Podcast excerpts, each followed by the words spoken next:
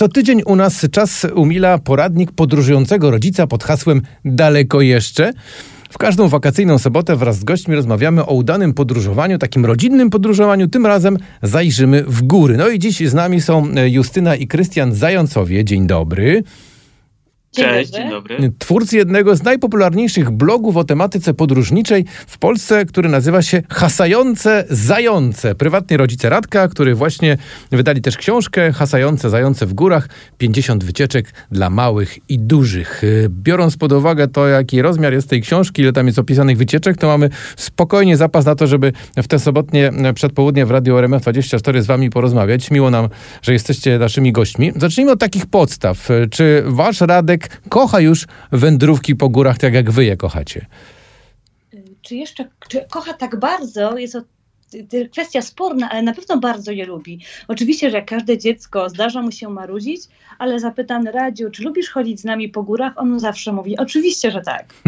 Także chyba udało się nam przekazać tę miłość naszemu dziecku. Znaczy to też jest kwestia taka, że on lubi z nami spędzać czas i on wie, że jeżeli w weekend uciekamy z Krakowa, to uciekamy z, e, od komputera, od pracy i po prostu ten, ten czas jest e, tylko dla nas. No tak, to bardzo ważne, zwłaszcza ta informacja o tym, że lubi z wami spędzać czas. Y, to też istotne w kontekście nieco starszych dzieci, które czasami uciekają od y, swoich rodziców. Ale tutaj ważna kwestia, która się pojawia, czyli to, y, co zrobić, żeby nie zniechęcić nasze dzieci do mm, górskich wędrówek, bo czasami ktoś może być no, zbyt zaangażowany w to, żeby dziecko zabrać na wycieczkę i potem się to źle kończy.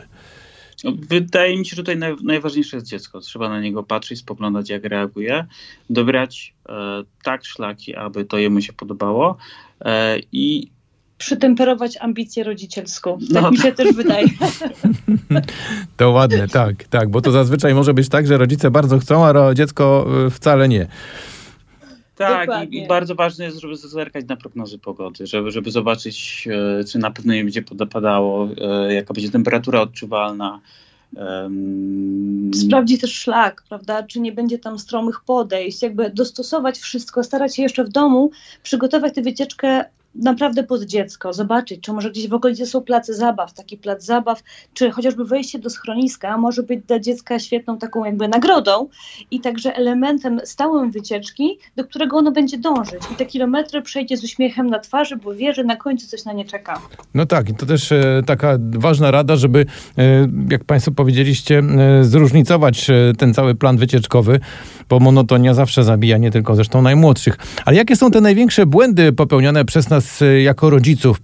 Czasami jest tak, że chcemy, tak jak powiedzieliście, trochę za dużo i zbyt szybko, a pewnie czasami trzeba dać dziecku y, trochę czasu, żeby się z tym wszystkim, a zwłaszcza z górami oswoiło. Przecież to jest najważniejszy element.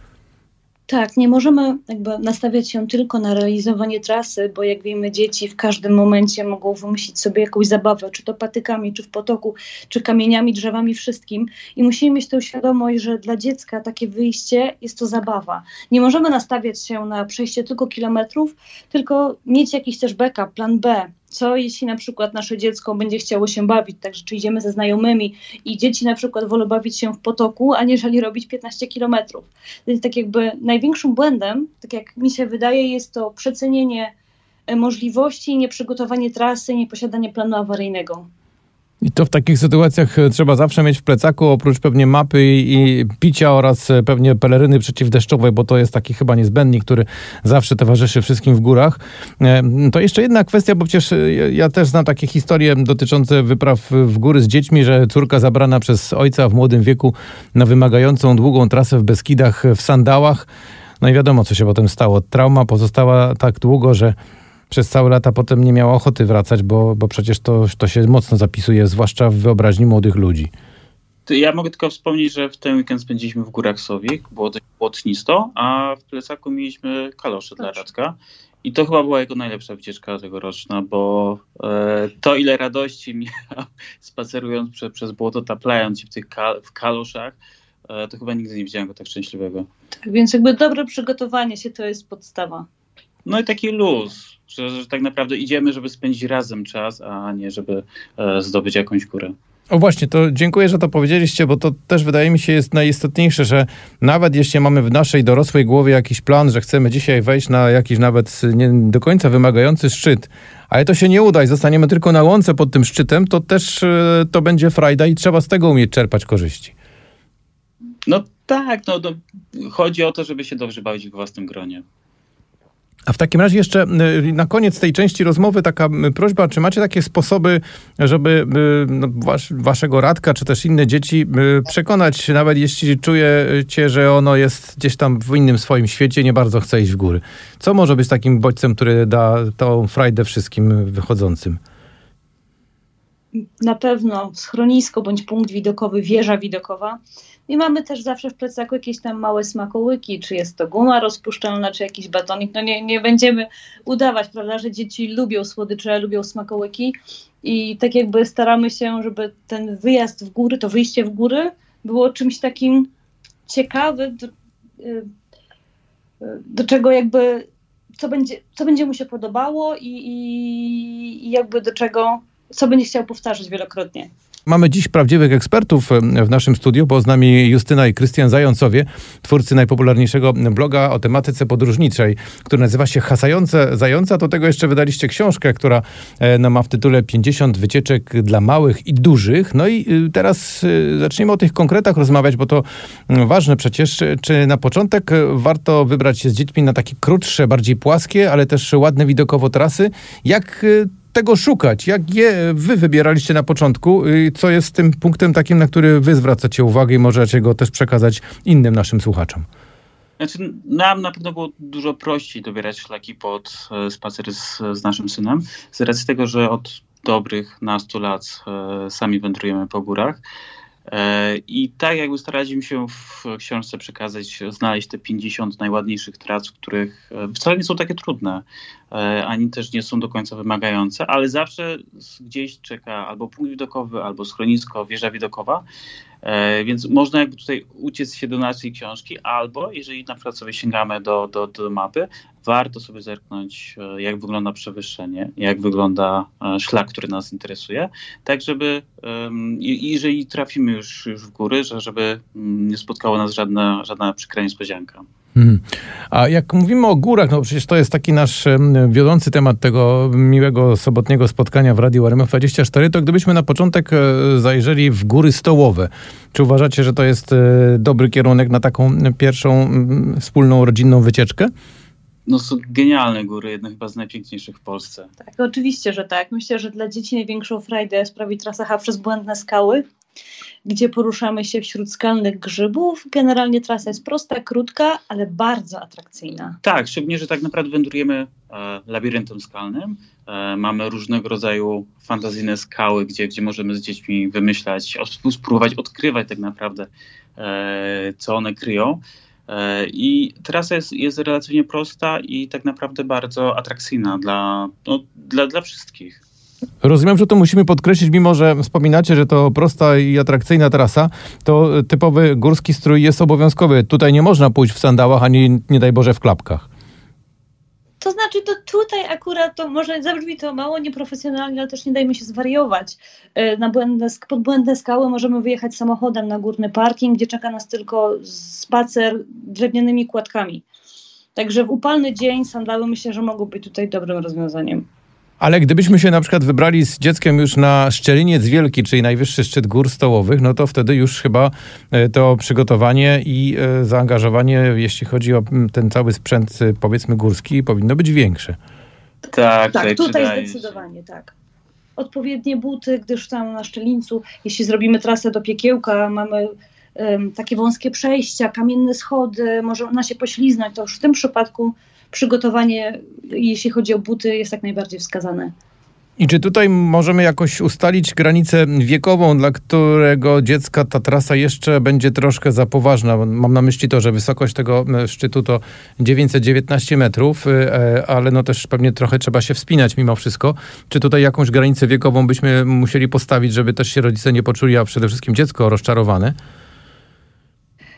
To jest trudne pytanie, bo każde dziecko jest inne. Często jest tak, że z dzieckiem wędrujemy e, mając jeszcze nosidło na plecach, więc, więc możemy tutaj wesprzeć e, młodego piechura.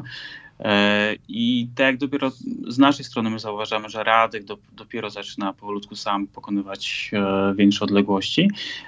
Tak widzieliśmy na szlaku dzieci troszkę młodsze, jak troszkę dzieci starsze, więc tak naprawdę tutaj wszystko zależy od no, indywidualnego przypadku. Nasz pięciolatek daje sobie radę, ale są dzieci bardziej rozwinięte, które bez problemu też by to przeszły, ale też są dzieciaczki starsze, które mogą przerazić się, czy wysokości, czy bliskości skan ściannych, bo tam te przejścia naprawdę są dość wąskie, czy spanikować przy zejściu po, z, z pomocą łańcucha.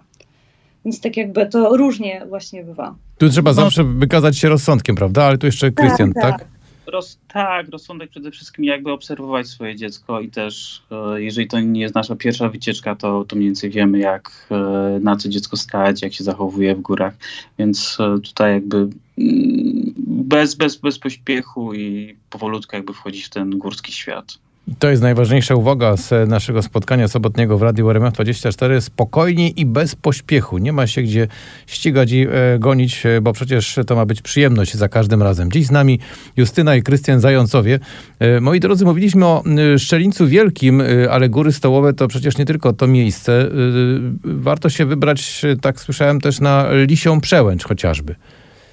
Tak, e, z Lisi Przęczy mamy tutaj kilka opcji do wyboru. Możemy sobie podejść na Fort Carola, który jest e, w zasadzie, no myślę, że możemy po 15 minutach e, dotrzeć tam. To, to jest tak naprawdę taki punkt, punkt widokowy. widokowy z którego całkiem nieźle prezentuje się chociażby Strzeliniec Wielki, mhm. albo też można pójść w drugą stronę, w stronę narożnika i skalnej czaszki. Tak, to jest taka atrakcja od dwóch lat dostępna. No może nie nowa, bo od kilku milionów lat. To, chodzi mi o to, że dostępna dla turystów, Właśnie jest to jakby formacja skalna przypominająca swoim wyglądem czaszka. Właśnie y, można do niej dotrzeć z lisiej przełęczy i to miejsce staje się coraz bardziej popularne. Ale czy to jest tak, że tego typu e, atrakcje są, e, no powiedzmy, na tyle dobrze oznaczone i w jakiś sposób wskazane, czy na mapach, czy w sposób takich typowych oznaczeń, które są na szlakach, że ktoś, kto nawet nie jest zaawansowany tak jak wy, tam bez problemu trafi? Tak, tak. Tutaj, tutaj nie ma większego problemu z nawigacją. Wystarczy podążać za e, szlakówkami. E, I w pewnym momencie jest, jest e, ładnie, czytelnie opisane odbicie i po 50 metrach docieramy do tajemniczej skalnej czaszki. I ona faktycznie wygląda jak czaszka, tak? Bo ja nigdy tam nie byłem, więc ja się zastanawiam, czy to jest e, taki widok, że się można przestraszyć. szczególnie nocą. A nie, nocą nie wolno chodzić po górach. No właśnie. To więc to za dnia jest bezpieczniejsza ta czaszka. To, y, moi drodzy, to jeszcze jeden aspekt takiej sprawy, o której mm, rozmawiamy w kontekście mm, no, wycieczki z y, dzieckiem czy z dziećmi że często e, rodzice, zwłaszcza we współczesnych nam czasach, bardzo lubią dokumentować wszystko to, co się dzieje na szlaku, czyli do zrobić zdjęcie każdego wejścia, każdego odpoczynku i tak dalej, i tak dalej. To czasem może być też męczące dla samego dziecka. I czy tutaj też e, zgodzicie się ze mną, że bywa, że trzeba sobie te e, wspomnienia zachować tylko w pamięci, a nie w telefonie? To znaczy, my robimy bardzo dużo zdjęć, ale czy nasze dziecko chce do tych zdjęć pozować, to bywa różnie. Czasami jest tak, że są dnie, kiedy pozostajemy w sferze jakby wspomnień, magazynujemy i zbieramy wspomnienia, a czasami Radek prosi, żeby nagrywać filmiki z nim, kiedy tańczy. Więc to tak jakby my robimy dużo zdjęć, ale bywają takie dni, że po prostu może tak, nie chce. Zdarza się tak. tak, że wracamy z wyjazdu i nie mając żadnego wspólnego zdjęcia, bo też jakby nie chcemy na siłę tworzyć tych relacji i też, żeby, żeby Radek nie, nie czuł się zniechęcony do, do naszych wspólnych wędrówek. A jaka jest taka optymalna długość e, takiej górskiej wędrówki, jeśli jesteśmy w tych górach stołowych? Ile to czasu powinno się tam albo wypada spędzić, żeby trochę złapać tych e, widoków i tych różnych ciekawych, e, chociażby skalnych ostańców, tak jak mówiliście o tej czaszce, żeby też no, dziecko nie czuło się utrudzone już w połowie drogi, zaczęło pyta- zadawać to nasze hasłowe pytanie, daleko jeszcze? To jest bardzo podchwytliwe pytanie, e, ponieważ z jednej strony góry stołowe są niesamowitym miejscem i to jest fantastyczne miejsce do odkrywania i może się zdarzyć tak, że dzieci będą same chciały, żeby jeszcze dłużej tutaj zostać, żeby jeszcze tutaj troszkę po, po, powędrować. E, mamy przecież schronisko na Strzelnicu, gdzie można sobie usiąść, przysiąść z świetnym widokiem. E, może być też tak, że przecież te błędne skały tam tak naprawdę wystarczy godzinka, ale jeżeli, jeżeli gdzieś sobie klepniemy na jakiejś polanie, gdzie gdzieś E, gdzie, gdzie, gdzie będziemy e, nieśpiesznie cieszyć się z, z, tego wspólnego czasu, to może się okazać, że mamy cały dzień. E, wydaje mi się, że tutaj najlepszym rozwiązaniem jest znów jakby obserwowanie i patrzenie na, na siebie i przecież tak naprawdę każdy z nas chyba najlepiej zna własne dziecko i wie, kiedy ono już, już jest u granicy sił i kiedy, kiedy ma dość. U nas dziś e, hasające zające, czyli e, Justyna i Krystian Zającowie, ale też nie możemy nie wspomnieć o Radku, waszym pięcioletnim synu, który też wam towarzyszy podczas tych górskich wypraw i dzielnie daje radę i pomaga też pewnie w zdobywaniu różnych fajnych szczytów oraz miejsc, które warto odwiedzić. Z gór stołowych jest między innymi niedaleko pod masyw Śnieżnika, no bo przed chwilą mówiliśmy o górach stołowych, czyli pod piękny widokowy szczyt, no ale tutaj już trzeba jasno powiedzieć, że to już jest bardziej wymagająca wyprawa. Tutaj trzeba chyba się liczyć z tym, że na pierwszy raz masyw śnieżnika to jest trochę za wysoki górski próg. Zdecydowanie. Dla małych dzieci może być to mordęga i mogą się właśnie zniechęcić. Jest duże przewyższenie, dość długie podejście, więc tak jakby dla dzieci jest to szczyt trudniejsze. Tak, znaczy co prawda ratuje sytuację nam schronisko po drodze, aczkolwiek ja raczej bym się wystrzegał tego szlaku na, na, na, na pierwszą wędrówkę z dzieckiem. Tutaj mm, też wiadomo, w okresie, w, okre w, obszarze samego Śnieżnika podobno kiedyś był kręcony serial Czterej Pancerni Pies. E, nie wiem, czy to jest e, moje dobre skojarzenie, ale tak mi się wydaje, że to gdzieś tam też w tym rejonie były jakieś zdjęcia. Czy wy potwierdzacie te moje ustalenia? Tak, były kręcone niektóre kadry do, do, do tego serialu. No proszę, i to też może być fajna wycieczka, choć też ciężko powiedzieć, czy dzisiejsi e, młodzi ludzie, no, może nie nawet niestolatkowie, będą w stanie sobie dobrze skojarzyć ten serial, bo przecież to jest obraz już wielodziesięcioletni. E, dziś naszymi gośćmi są e, Justyna i Krystian Zającowie. Moi drodzy, wspomnieliście też o tym schronisku, które jest po drodze na masyw Śnieżnika. Tam podobno też jakaś historia jest ciekawa związana z tym miejscem. To schronisko było dawniej wykorzystywane jako miejsce do wypasu bydła bodajże. Mhm. A czasów, kiedy tymi ziemiami e, włada właśnie Marianna Orańska, sprowadziła tam właśnie bydło ze Szwajcarii, coś takiego. E, te tereny mają właśnie dość bogatą historię. E, no, dzisiaj jest to już tylko jakby miejsce noclegowe, nawet udało nam się spać tam ostatniej zimy. Przyszliśmy na miejsce i okazało się, że jeszcze możemy zarezerwować nocleg. To, tak naprawdę wycieczka na Śnieżyk to, to jest e, bardzo fajna opcja, bo mamy na dole e, wodospad Wilczki, e, który jest jednym z większych wodospadów w Sudetach. Ma do, dobrze powyżej 20 metrów. Bardzo przyjemnie można z kilku punktów widokowych obserwować, jak, jak spada kaskada wody. Ale tak samo oprócz schroniska mamy powyżej nowo otwartą wieżę widokową, na samym Śnieżniku, która mhm. często jest obierana jako cel wędrówki. I jeszcze jako ciekawostkę możemy dodać, że w masypie Śnieżnika żyją też kozice. O właśnie, też o to chciałem zapytać. I tam podobno też e, ktoś widział słonia, ale nie wiem, czy to prawda. Jest, ale stoi i się nie rusza. Pod śnieżnikiem, pod szczytem jest taka kamienna figurka po, właśnie słonika. Tylko warto wspomnieć, że to jest po czeskiej stronie. To trzeba jakby troszkę, 20 minut trzeba zejść za wieżą widokową stronę um, starego czeskiego schroniska, bo tam też, też Czesi mieli e, swój dom. E, i, I koło ruin jest, stoi taka figura, figurka niewielkiego słonika. Powiedzieliście też o tych kozicach na szlaku. E, tu myślę, że trzeba też zrobić taką ważną uwagę, że to są dzikie zwierzęta i pewnie y, tylko z dala można je obserwować. Pewnie nie należy próbować jakichś bezpośrednich z nimi kontaktów. Absolutnie nie. Z żadnymi dzikimi zwierzętami nie powinniśmy próbować nawiązywać kontaktu. No, chyba, że są to hasające zające. Tak.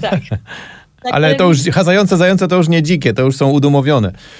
Tak, właśnie mieliśmy szczęście i właśnie teraz zimą widzieliśmy kozice właśnie pierwszy raz w tym miejscu. Spokojnie małe statko przechodziło sobie tak 20 metrów od nas. Czy to są płochliwe zwierzęta? Jak widzą ludzi, to uciekają, czy też raczej są ciekawe nas i chętnie poobserwują nas tak, jak my je obserwujemy? Mm, jakby w ogóle nie były zainteresowane naszą obecnością. Mhm. No ale wydaje mi się, że wydaje nam się, bo tak naprawdę częściej spotkaliśmy kozice w Tatrach i e, tak, z jednej strony są to troszkę płochliwe zwierzęta, które bardziej nas obserwują, a z drugiej strony e, chyba powolutku zaczynają um, e, dostrzegać tą sytuację, że, że, że, dzielą te góry razem z nami. Znaczy, że w zasadzie to my dzielimy, tak, one razem z nami i e, przyzwyczajają się do, do, do e, ludzkiej obecności w górach.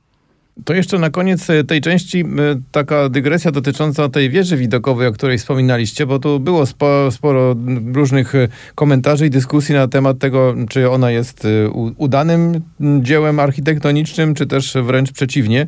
Jakie jest wasze zdanie, wasza opinia na temat tego obiektu? Nigdy nie widziałam większego blendera. właśnie czekałem na to sformułowanie, tak, że to właśnie będzie taki blender. Ale rozumiem, że to jest określenie bardziej pieszczotliwe niż negatywne. Tak, tak. Choć ze śnieżnika ta panorama była piękna przedtem, to teraz dzięki wieży no widać troszkę więcej. A jak wysoki jest ten blender? To, to jest to bardzo dobre pytanie. Wydaje mi się, że będzie spokojnie ponad 20 parę metrów. No tak, czyli to już z takiej, z takiej wysokości perspektywa wydaje się bardzo pewnie ciekawa i zarazem też przy dobrej widoczności to pewnie niezłe zdjęcia można tam zrobić.